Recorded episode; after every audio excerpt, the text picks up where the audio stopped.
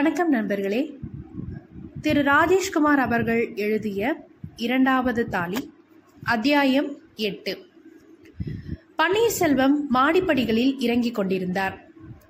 சுபமதி அப்பாவை பார்த்து திக்கென்று அதிர்ந்து போக ஆஷா சிரித்தபடி பன்னீர்செல்வத்தை ஏறிட்டாள். ஆஹா, அதுவா அங்கிள்.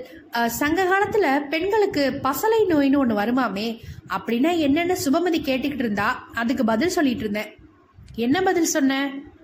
தலைவன் பொருள் தேட பிரிஞ்சு போயிட்டான்னா தலைவியோட இடுப்பும் கையும் மெலிஞ்சு ஒட்டியானமும் வளையலும் கழண்டு வந்துடும் அதுதான் பசலை நோயின்னு சொன்னேன் சரியா அங்கிள்? கரெக்டா சொல்லிட்டேம்மா. ஆனா இந்த காலத்துல பெண்களுக்கு அந்த பசலை நோய் வராது. ஏன்னா புருஷன் வெளியூர் போனா அவன் திரும்பி வரதுக்குள்ள நாலஞ்சு கிலோ வெயிட் ஏறிடுவான். போட்டிருக்க வளையலும் இறுகிடும். ஆஷாவும் சுபமதியும் சிரித்தார்கள்.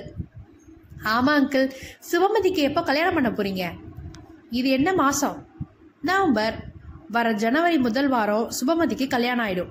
நிஜமாவா அங்கிள் கலப்படம் இல்லாத நிஜம். மாப்பிள்ளை பார்த்தாச்சா? பன்னீர்செல்வம் வாயை திறந்து ஏதோ சொல்ல முயற்சிக்க சுபமதி கோபமாய் அப்பாவை பார்த்தால் சீறினாள். அப்பா நீங்க ஆபீஸ் கிளம்புங்க முதல்ல. பன்னீர்செல்வம் ஆஷாவை பார்த்தார். இப்படிதாம்மா ஆஷா. கல்யாண பேச்சை எடுத்தாலே கர் கர்னு எழு எரிஞ்சு எரிஞ்சு உள்ளரா முதல்ல எல்லா கல்யாணத்தை பத்தி பேச்செடுத்தா ஒன்றும் பேசாம நழுவிடுவா.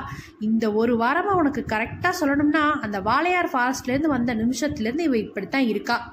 சரியா சாப்பிட்றது இல்ல பேருக்கு தட்டுல எதையாவது போட்டுக்கிட்டு ஞாபகத்தை எங்கேயோ வச்சுக்கிட்டு கொறிக்கிறது தோட்டத்துல போய் மணிக்கணக்கா நிக்க வேண்டியது. இதெல்லாம் என்னன்னு நீயே கொஞ்சம் கேளுமா உன்னோட ஃப்ரெண்டு கிட்ட. பன்னீர்செல்வம் சொல்லிக்கொண்டே போர்டிகோவில் நின்றிருந்த காரை நோக்கி நடந்தார். அவர் புறப்பட்டு போகிறவரை காத்திருந்த ஆஷா அவர் போனதும் சுபமதியின் பக்கமாய் திரும்பினாள். என்னடி?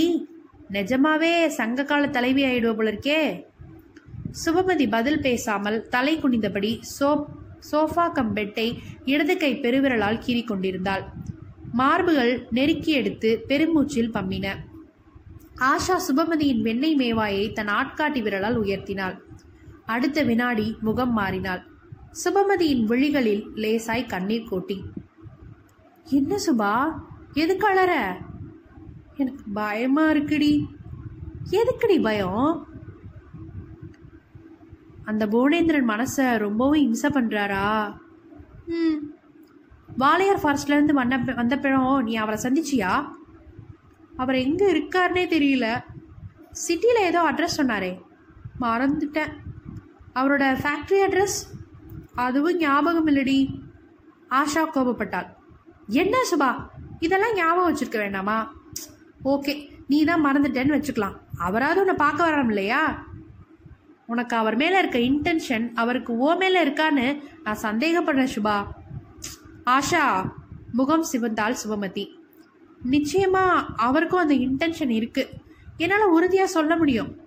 இந்த பங்களாவில் அப்பாவோட அனுமதி இல்லாமல் யாரும் உள்ளே நுழைய முடியாதுன்னு உனக்கு நல்லாவே தெரியும் ஆஷா. டெலிஃபோன் கூட ஆஃபீஸ் கனெக்ஷனுக்கு போய் தான் வீட்டுக்கு ரிங் வரும். என்னோட பாதுகாப்புக்காக அப்பா செய்திருக்கிற இந்த ஏற்பாடு அவருக்கு பாதகமாகவும் இருந்திருக்கலாம். இதை பார் சுபா. நீயா போய் அந்த ஓனேந்திரனை பார்க்காத. டெலிஃபோன் நம்பர் கிடைச்சாலும் பேசாத. அவருக்கு மேலே ஆழமான அஃபெக்ஷன் இருந்தால் நிச்சயமாக எப்படி வருவார்? அப்படி அவர் வரலன்னா நீ அவரை மறந்துடு. ஒரு ரயில் பயண ஃப்ரெண்ட்ஷிப் மாதிரி நினைச்சிட்டு அந்த புவனேந்திரோட ஞாபகத்தை தொடச்சிடு. சுபமதி உதட்டை கடித்து கொண்டு யோசித்தாள். என்னடி யோசிக்கிற? ஒண்ணுமில்ல. அவர் எப்படியும் வருவார்னு மனசுக்கு படுது. சரி பெட் கட்டிக்கலாமா? என்ன பெட்டு அந்த புவனேந்திரனுக்கு ஒரு வாரம் டைம் கொடு. இன்னைக்கு புதன்கிழமை. வர்ற புதன்கிழமைக்குள்ள உன்னோட ஆள் வரலன்னா என்னோட பாட்னி ரெக்கார்ட் நோட் பூராவும் நீ வரைஞ்சு தரணும். அவர் வந்துட்டா உன்னோட ரெக்கார்ட் நோட் பூராவும் நான் வரைஞ்சு தரேன். அவர் வந்துட்டாருன்னா நீ எனக்கு வரைஞ்சு தர வேண்டாம். வேற ஒரு உதவி பண்ணு. சுபமதி மெல்லிய குரலில் சொன்னாள். என்ன உதவி சுபா? எங்க காதலை கல்யாணத்துல கொண்டு போய் முடிக்கிற வரை எனக்கு பக்கபலமா இருக்கணும். எங்க அப்பாவோட எதிர்ப்பை சமாளிக்கணும். புவனேந்திரனோட கையால நீ தாலி கட்டிக்கிற பொறுப்பை நான் ஏத்துக்கிறேன். போதுமா சுபா? போதும். அது போதும். அம்மாடி இப்போ நீ கொஞ்சம் சந்தோஷமாக இருக்க. ஏதாவது வீடியோ பார்க்கலாமாடி? புதுசாக என்ன கேசட் வந்திருக்கு? டிஸ்கோ டான்சர் வந்திருக்கு. பார்க்கலாம்டி மிதுன் சக்கரவர்த்தி. உள்ளறையில் இருந்த வீடியோ செட்டை நோக்கி போனார்கள். ஆஷா சோஃபாவில் சாய்ந்து கொள்ள சுபமதி கேசட்டை தேடி எடுத்து வீடியோவை சொருகி உயிர்ப்பித்தாள். வீடியோ கலர் சிதர்களோடு டிஸ்கோ டான்ஸரை துவக்கியது. அவர்கள் இருவரும் வீடியோவில் ஒன்றி போன பத்தாவது நிமிடம் வாசலில் பஸ்ஸர் கூப்பிட்டது. பொன்னம்மா யாருன்னு போய் பாரு? வேலைக்காரி பொன்னம்மா வேக வேகமாய் போய் கதவை திறந்துவிட்டு சுமமதியிடம் அதே வேகத்தோடு வந்தாள். குரலை தாழ்த்தி கொண்டு சொன்னாள்.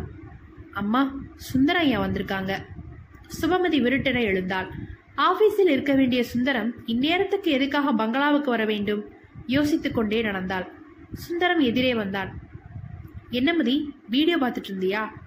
ஆமா சுந்தரம். என்ன இந்நேரத்துக்கு வந்திருக்கீங்க? இன்னைக்கு ஆஃபீஸ் போகலையா? சுபமதி கேட்டாள். போயிட்டு தான் வரேன் மதி. இன்னைக்கு ஆஃபீஸ்க்கு ரெண்டு ஹவுஸ் இன்டீரியர் டெக்கரேட்டர்ஸ் வந்திருக்காங்க. சீனரி வால் பிக்சர்ஸ் ஓட்டுறவங்க. அவங்க ரெண்டு பேரையும் இங்கே கூட்டிகிட்டு போக முடியா அப்பா சொன்னார். சீனரி வால் பிக்சர்ஸ் கேட்லாக் அவங்ககிட்ட இருக்கு. கேட்லாகை பார்த்து ஏதாவது ஒன்று உனக்கு பிடிச்சதா செலக்ட் பண்ண முடியும் அப்பா சொல்லி அமிச்சார் எங்கே அவங்க? முன்னாடி ரிசப்ஷன் ரூமில் உட்காந்துருக்காங்க வாமதி அங்கேயே போயிடலாம். சீக்கிரமாக கேட்லாகை பார்த்து உன்னை செலக்ட் பண்ணணும். நான் ஆஃபீஸ்க்கு போகணும். ரிசப்ஷன் ரூமை நோக்கி இருவரும் நடந்தார்கள். அறைக்குள் நுழைந்தார்கள். அதிர்ந்தாள் சுபமதி. நாற்காலி ஒன்றில் கையில் பிரீஃப் கேஸோடும் உதட்டில் புன்னகையோடும் புவனேந்திரன் உட்கார்ந்திருந்தான். அவனுக்கு அருகே உயரமாய் கருப்பாய் இன்னொருவன் கேட்லாகோடு உட்கார்ந்திருந்தான். இவங்க தான் மதி அந்த டெக்கரேட்டர்ஸ் சுபமதி புவனேந்திரனை பார்த்தபடி எதிரே இருந்த சோஃபாவில் உட்கார்ந்தாள். கருப்பாய் இருந்தவன் நீட்டிய கேட்லாகை வாங்கி கொண்டாள். பார்வை தீவிரமாய் புவனேந்திரன் மேல் இருந்தது. மதி நீ கேட்லாகை பார்த்துட்டு நான் அப்பாவுக்கு ஃபோன் பண்ணிட்டு வந்துடுறேன். சுந்தரம் அறையை விட்டு வெளியேறி ஃபோன் இருந்த காலை நோக்கி நடந்தான். சுபமதி புன்னகையோடு புவனேந்திரனை பார்த்தாள்.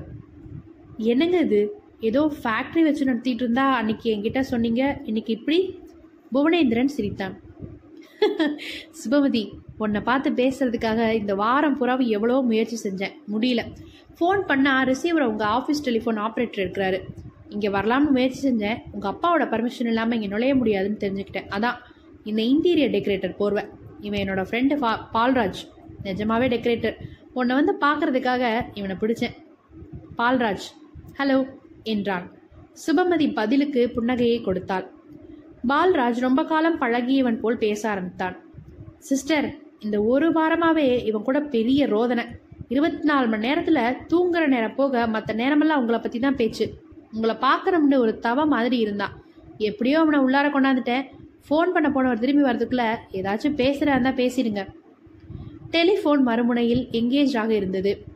ரிசீவரை வைத்த சுந்தரம் ஐந்து நிமிஷம் கழித்து ஃபோன் செய்து கொள்ளலாம் என்ற எண்ணத்தோடு உடனடியாக ரிசப்ஷன் அறைக்கு திரும்ப கதவருகே வரும்போது முந்தின பாராவில் பால்ராஜ் சுபமதியிடம் சொல்லிக் கொண்டிருந்ததை அச்சர சத்தமாய் கேட்டு இதய பகுதியில் நொறுங்கினான்.